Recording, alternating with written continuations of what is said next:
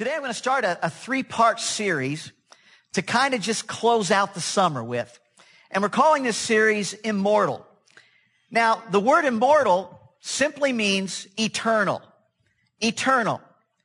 And I want you to know as we begin this series, that is what you are. You are immortal. You are eternal. Of course, one day your body will get sick, your body will wear out, and one day you will die. But your spirit, the real you, will live and last for eternity. And all of God's followers said, Amen. Your spirit is immortal. Your spirit is eternal. So what will happen after you die? Well, you will open your eyes in one of two eternal places, heaven or hell. So this weekend, God has put it on my heart to make sure that you know the biblical truths about heaven and hell. The only two places that are eternal, the only two places where you can spend eternity. Look at 2 Corinthians chapter 5 verse 1 in your Bible or on the screen. The Bible says our bodies are like tents that we live in here on earth. But when these tents are destroyed, we know that God will give each of us a place to live. These homes will not be buildings that someone else has made, but they are in heaven and will last forever. Our tents will not last. Our bodies will not last, but we will last. And God has prepared two places, heaven and hell, for all to live and last forever and ever. In this series, we're going to look at both heaven and hell, the biblical truths about those places, both of those. But today I'm going to focus on the place called hell. And so if you came for a positive message, you're saying, Pastor, what, what's up with this? But I, guarantee you it will be positive. First, let's look at the five key truths about you and me that are in the Bible. And then I'm going to focus on three questions about hell. First of all, write this down. First key truth, God made you to love you. He made you to love you and he made you because he loves you. God says, I have loved you with an everlasting, or we could say eternal love. I have drawn you with unfailing kindness. God loves you and he is right now trying to draw you into a relationship with him for all eternity. If you've not yet come to him, he's still drawing you. And he's doing that with unfailing kindness. Oh man, how many of us have been fa- shown the unfailing kindness of God already in our lives? Amen? We failed him again and again and again. And, and he just keeps giving mercy and grace and mercy and grace and then forgiveness on top of that. God is drawing us into a relationship with him for all eternity. Truth number two, God made you to last forever. Someday your eyes will close. One day your heart will stop. And that will be the end of your body, but listen, that will not be the end of you. Amen? Amen. The real you. That's not the end of you. The Bible says you were created in the image of God and God is eternal. That means that the eternal God built into your heart the desire to live forever and then a spirit he gave you that could live forever for all eternity. The Bible says he, God, has planted eternity in the human heart. God has made you to last forever. And you know, I've watched as a pastor person after person take their last breath and go into eternity. Gone to the hospitals, been there with them, been in their home as they've passed from this life. And it's always been amazing to me that no matter, even Christians, no matter, they, know where they're going. They know their, their life is secure in the hands of God. Even though they know their body can last no more. There's no more medical thing that can be done. Even though they know all of those things, they fight and fight and fight to stay alive. Even they said all of their goodbyes to all of their precious ones, and they're still fighting and fighting to stay alive. And that's because God has built within us eternity. He's built us to live forever. Third truth. God made two eternal places. There's a real place called heaven and there's a real place called hell. And the Bible tells us that the place that God followers have been given by God is this place called heaven. And Jesus said this as he ascended into heaven to be at the right hand of the Father. He said to his people, I am going there to heaven to prepare a place for you. God made heaven for his followers. And it's not just a state of mind. It's an actual place. And so what is Jesus doing there for you and me and all who follow him? He says, I am preparing a place for you. This is an eternal place. It's in my house and it's called heaven.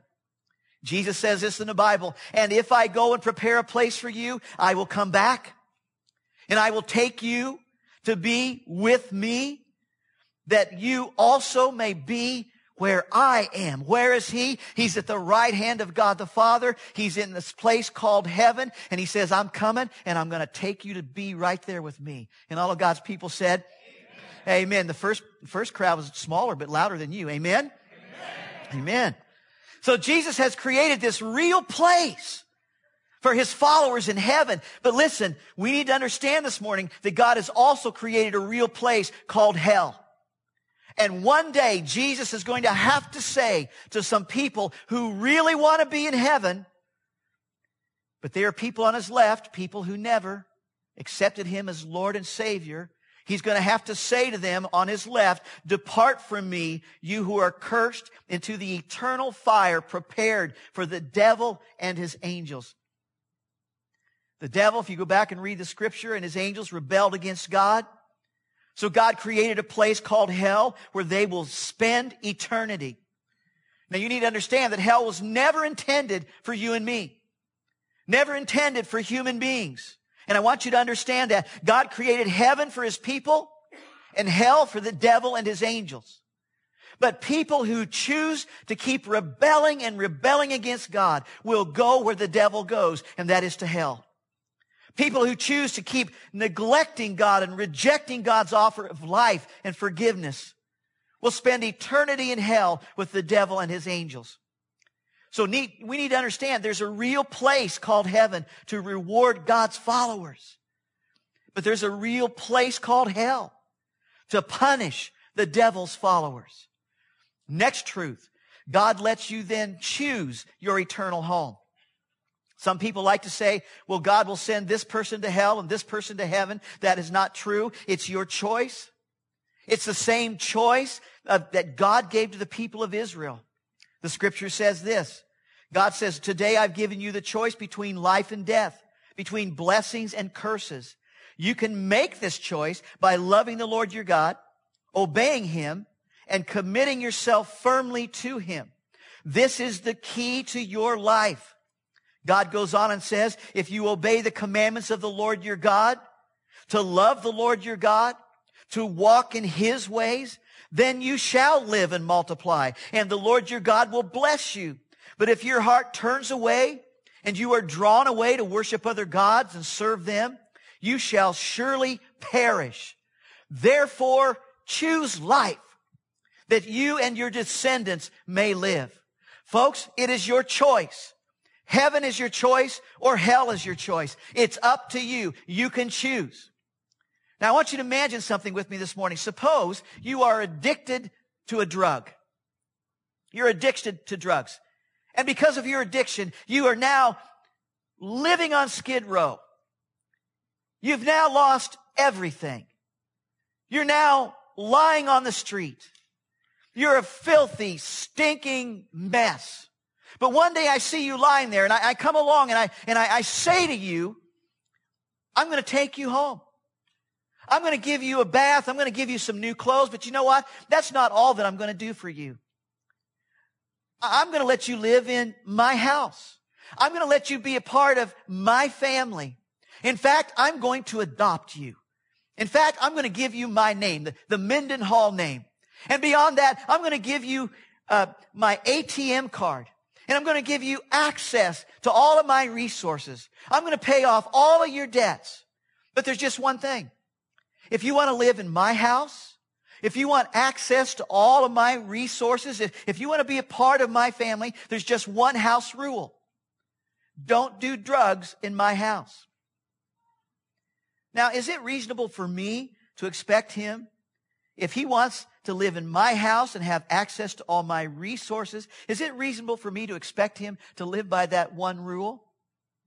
Yeah. Yeah.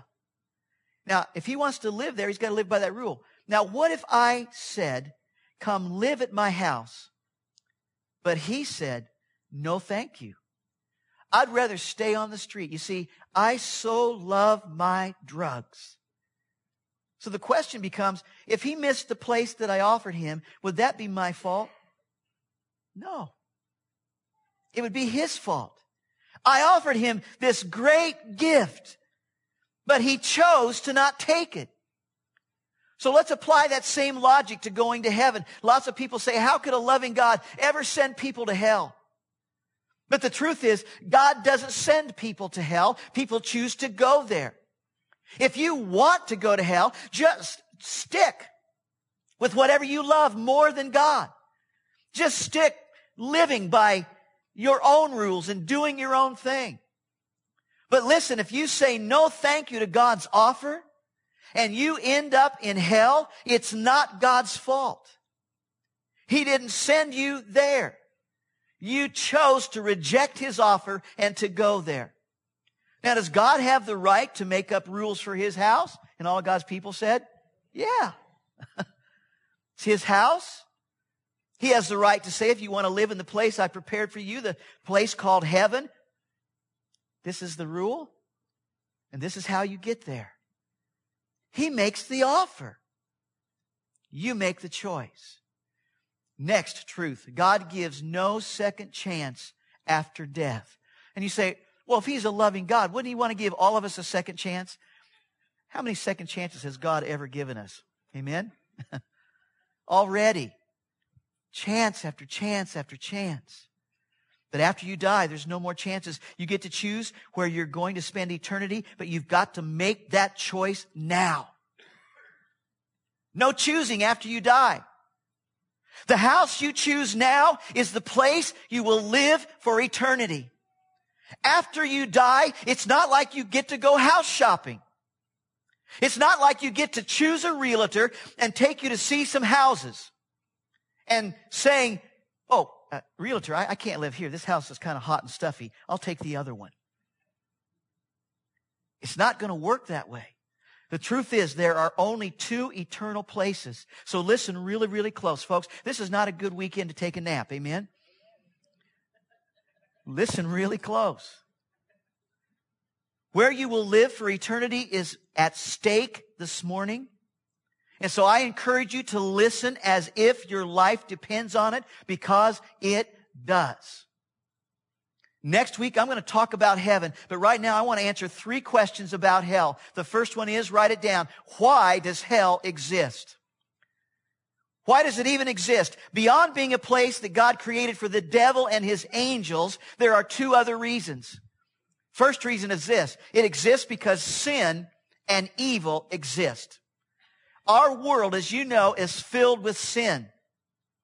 And our sinful desires, our sinful actions leave a trail of broken relationships, broken promises, rape, abuse, adultery, murder, child molestation, all kinds of evil like terrorism and people strapping bonds to themselves and killing innocent bystanders. The world today is filled with sin and evil.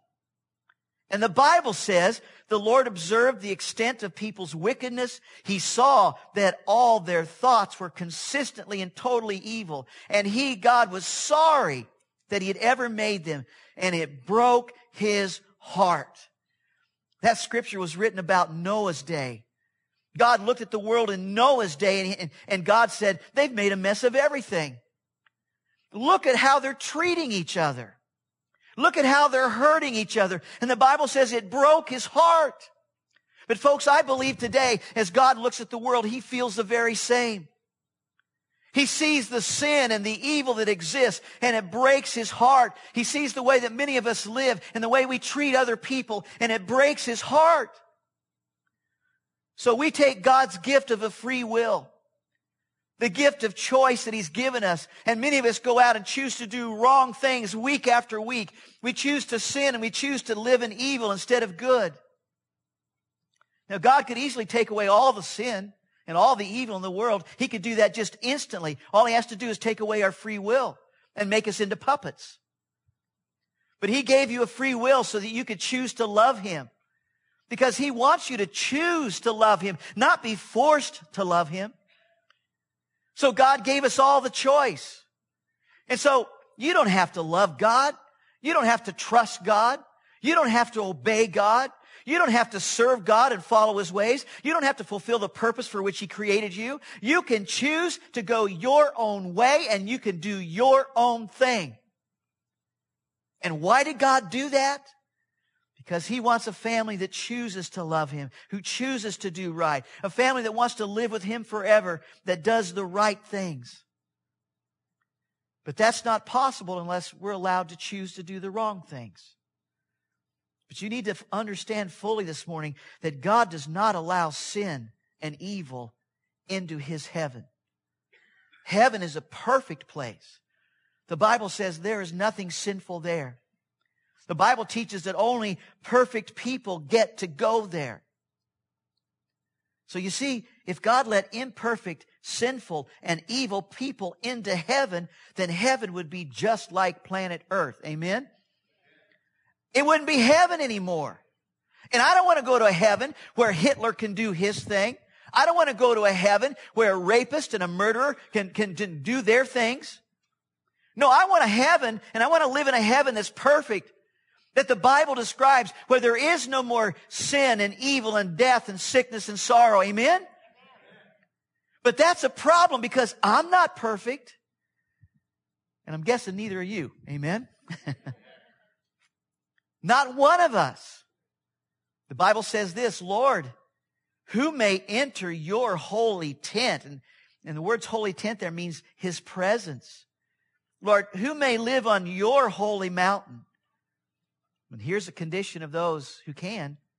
Only those who are completely blameless and innocent and those who always do what is right. I don't know about you, but I don't fit that criteria. I'm not completely blameless. I'm not completely innocent. Just ask Shirley.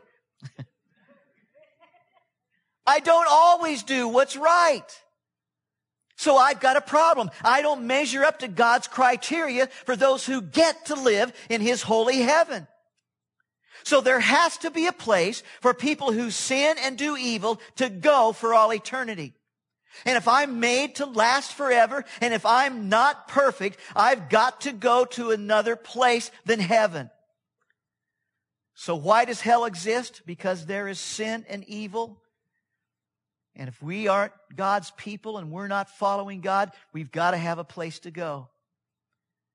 Next, there's a hell because God is holy and God is just. Now, He's holy. That means He's always perfect. He's just. That means he's always doing what is right. Now, when I look at the world, I can see things aren't perfect. They're not right. I see people do bad things and they get away with it. I see people do good things and they don't get rewarded for it.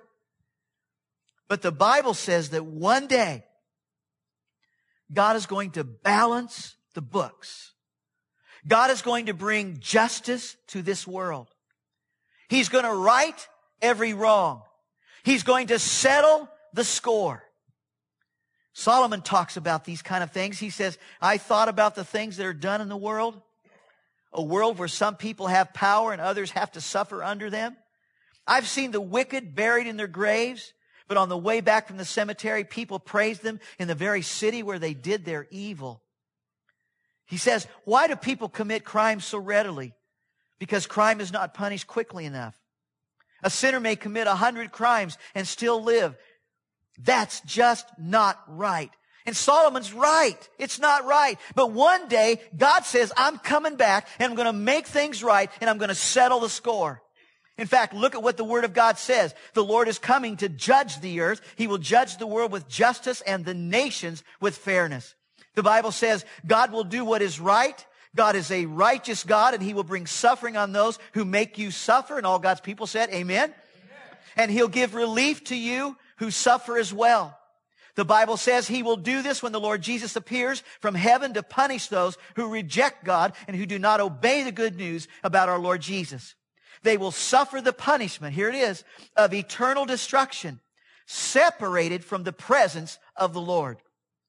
Look at that last phrase, separated from the presence of the Lord. That is the number one characteristic of hell. People don't realize how bad that is to be separated from the presence of the Lord because we still have the presence of God with us here today. Here on earth, even if you reject God, He still shows you grace. His unfailing love and His unfailing kindness is trying to draw every one of us to Him. And so He still shows you grace. You can ignore God and still get blessings from God. He still gives you air to breathe. He still gives you water to drink. He still gives you the warmth of the day and the coolness of the night. Everything you have in your life is a blessing from God. Even people who do not yet know Him experience blessings from God every single day. So we really don't know what it means to be separated from the blessings of God and the presence of God. But folks, a day is coming when God Almighty is coming to settle the score. And you may be thinking, that's great. All those sinful, evil people who hurt me, go get them, God. but there's a problem. You're involved too. You've sinned and done sinful things too. And the Bible says we will all stand before Christ to be judged. We will each receive whatever we deserve for the good or the evil that we have done in our bodies. So why does hell exist? Because sin and evil exist and those folks have to have a place to go because God is holy, His heaven is holy. They can't live in heaven. He's just, and those folks can't live in heaven. Next, write this down. But what is hell really like? What is hell going to be like? This is hard to explain because we don't have any human experience that comes even close to describing what hell is like to explain it. But the Bible describes it as a place of torment. Look at this. The Bible says, but the ones who should have been in the kingdom, the ones who said, God, God, I did this, this, this, let me in, but they never accepted Jesus as Lord and Savior. They said, they're going to be on his left. The ones that should have been on the kingdom will be thrown out into the dark. They will cry and grit their teeth in pain. Now to me, that alone sounds bad enough. But do you know what the worst part of hell is? It is total separation from God. It means you'll be completely separated from God's love and God's grace, separated from everything that God is. The Bible says if anyone does not love the Lord, let him be separated from God, lost forever. What is hell like? It is this total separation from God. It's opposite of everything that God is. So hang with me. What is hell like? Well, God is love. So there's no love in hell. There'll be no relationships that we enjoy today. There'll be no affection. There will be no kindness. God is light, so there is no light there. Hell is completely dark. God is good, so there's no goodness there. Hell is a prison for everything horrific. Everything that you could ever dream up or imagine as the most horrific thing or scene in your mind, it's far beyond that. Hell is a prison for the horrific. God is full of grace. So there is no grace there. Hell is only a place of punishment. You know, one of the big myths that I hear all the time about hell is that, you know, I don't, I don't care if I go hell. I'm just going to hang out with my friends. It's going to be a big party for all the party people who like to party. But friends, there are no parties in hell. You know why? Because everyone is in too much pain to party. too much pain to party. And you can try to party, but how can you party when you can't see anybody? It's complete darkness. How can you party when there's nothing to drink? Scripture says thirst will never be quenched. And even if you could somehow party, how would you want to party if you can't protect yourself in the darkness from the rapists and the murderers and all kinds of things? Another myth about hell is this. In hell, the devil will be in charge. No, that's not true. The devil will be in hell, but he'll be there to be punished, not in charge. Friends, I am telling you that you do not want to choose hell. But if you have rejected God's offer through Jesus Christ, when you die, you will be transported directly to hell by the angels of God. If you go to the book of Luke and you read the stories that Jesus told about a man named Lazarus or the rich man, you will learn that once you are in hell, you are both homesick and heartsick. You are homesick because you can never again go and return to the relationships that you left behind. And you are heartsick because you cannot speak with them and you cannot warn them to not come to this place where you are. You are homesick and you are heartsick. If you read those stories, you'll find that hell is a place filled with sounds of crying and screaming and the gritting of teeth due to the pain inflicted upon those who are there for their lives of sin and evil and rebellion against God. And those intense sounds, sounds, understand me, all of those intense sounds never stop. The pain is eternal. The sounds are eternal. If you read those stories, you will find that hell is a place where thirst never ends because it is never quenched. It's a place where the heat from the fire is never reduced and never relieved. It's a place where sleep never comes. Hell is a place where there is no exit, there is no way out, there is no other option ever. That is hell all of these things never end.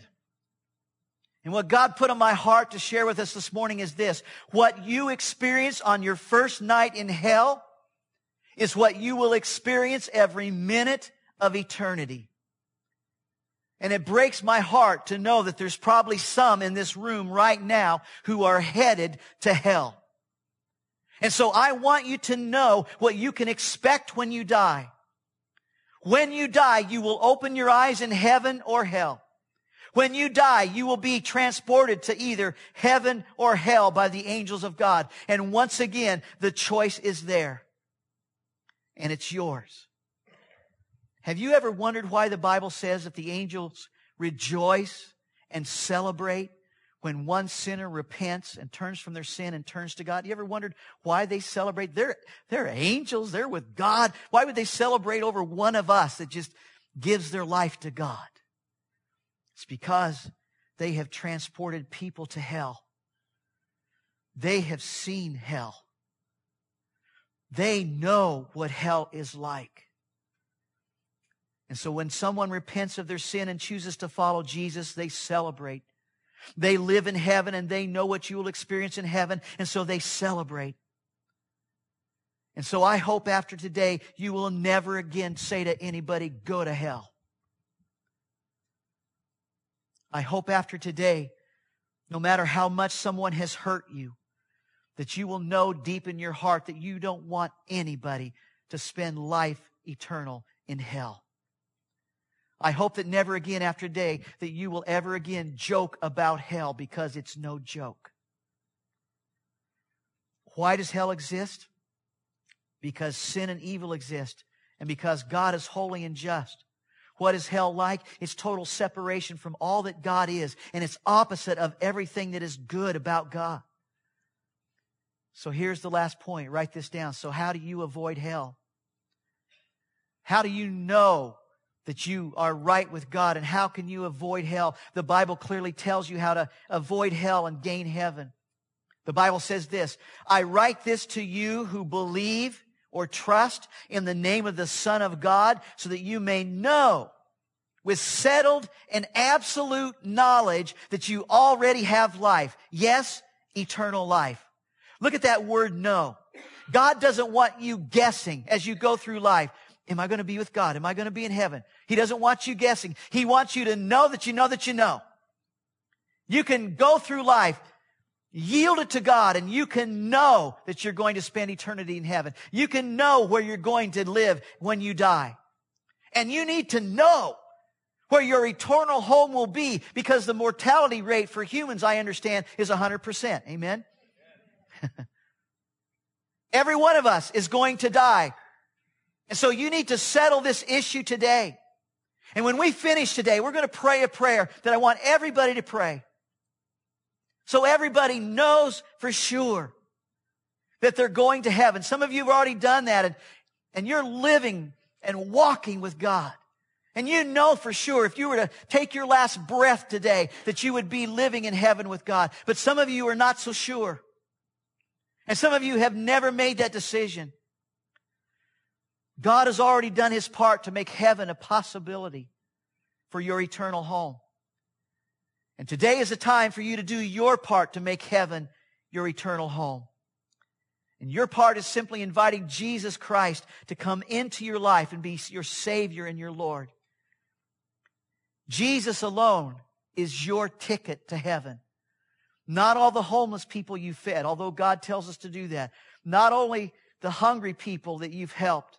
Not all the times you've been in church and not all the times that you've read the Bible from cover to cover. Although God tells us to do all that stuff and it's all good and right. Jesus alone is your ticket. God doesn't want anybody standing at the doors of heaven saying, I should get in because I've done this. Look at me. Look at the, me, God. This is how I got in. Uh-uh. It's because you have come to Jesus Christ. The Bible says this, God has given us eternal life and this life is in His Son. He who has the Son has life. He who does not have the Son of God does not have life. That's about as clear as you can get. God came up with a plan to make it possible for we imperfect people to live in His perfect heaven.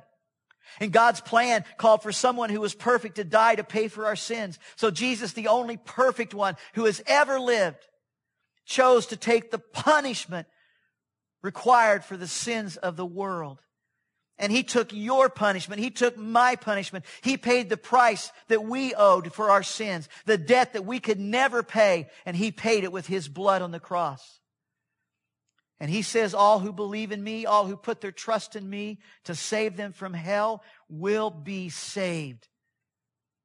What Jesus did by dying on the cross solved your problem and my problem. Amen? The Bible says at one time you were separated from God. You were his enemies in your minds. And the evil things you did were against God. But now God has made you his friends again. He did this through Christ's death in the body so that he might bring you into God's presence in heaven as people who are now holy, not by our efforts, but by the blood of Jesus Christ. We've been washed clean and people with no wrong and nothing of which God can judge you guilty. The Bible goes on and says, God so loved the world that he gave his only begotten son, that whosoever believes in him should not perish in hell, but have everlasting life in heaven. Amen? Amen. He paid for your sins. And He is the only ticket to heaven. So how do you invite Him into your life so you can be forgiven from your sin? So that you can make heaven your eternal home. Listen close because your life depends on this. Four things you do. Write this down. First of all, you admit that you need Jesus to save you. You humbly say, God, I've done a lot of good things, but God says, good things don't matter, lists don't matter. He wants you to come not boasting and not full of pride. The Bible says God is opposed to the proud. But you go and you admit, Jesus, I am not perfect. I, I am not holy. And unless you save me and pay for my sins, I will not go to heaven. I will go to hell. I admit that I need you to save me. Second thing you do, you believe that Jesus died to save you. You believe he died to pay for your sins and you trust in him to save you from the penalty that you deserve, which is hell. Third thing you do is you commit to follow Jesus. You choose to follow the ways of Jesus. You stop going your own way. You stop doing your own thing. You stop doing the world's things and you start doing the things that Jesus did. And you start obeying the word that Jesus has given to you in his word, the Bible. You commit to follow Jesus. Fourth thing you do, you depend on God's promise. God made an awesome promise. He says, whoever believes in him, Jesus, should not perish, but have everlasting, eternal life. How can you avoid hell and gain heaven? Jesus, I admit that I need you to save me. I believe in you and I put my trust in your death on the cross to wash away all of my sins, to pay the price for my sins. Lord Jesus, I commit to follow you and I depend on God's promise that, he, that whoever has the Son has the life. Folks, I want you to understand today, you are immortal. When you close your eyes, when your heart stops beating, when you take your last breath, you don't just go in the ground and you're done. That's not true. You are immortal. You are going to live, and your spirit will live in one of two places. The question is, where do you want to live forever? You see, it's your choice. And if you want to avoid hell and gain heaven, you can do those four things by praying a prayer with me as we close today. And I encourage every one of you to pray along this prayer, maybe to renew your commitment to Christ. But you can leave this place knowing that you know for sure that you are going to heaven. If you pray this prayer and you mean it, if you humbly surrender to Jesus Christ as your Lord and Savior, you can leave this place, get hit by a car, die today, take your last breath, and you'll end up being transported right to heaven. Amen? Amen? That is the truth of the Word of God. And so I invite you to bow your heads and pray with me. As I pray this prayer, would you repeat it in your heart silently, but humbly and sincerely to God the Father? Would you say, Father, I admit that I need a Savior. I accept Jesus as my Savior. I believe in my heart that Jesus died on the cross to pay for my sins. Lord Jesus, I commit to follow you. And I depend on your promise that all who put their trust in you will avoid hell and gain entrance into heaven. Come into my heart, Lord Jesus. Forgive me of my sin. And best that I know how,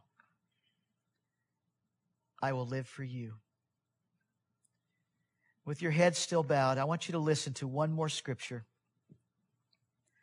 Jesus says, Everyone who acknowledges me publicly here on earth, I will also acknowledge before my Father in heaven. But everyone who denies me here on earth, I will also deny before my Father in heaven. If you just prayed this prayer and meant it in your heart, you asked Jesus to come into your life just now, I'm going to ask you to acknowledge Jesus to me, to God, to our staff, that you are now a follower of Jesus by simply lifting your hand. Would you acknowledge that right now? Just lift your hand wherever you are. Amen. Amen. Put them up high. Amen. Father, you see these hands. And Jesus, right now, is saying, Father, this one, and this one, and this one right now, they belong to me.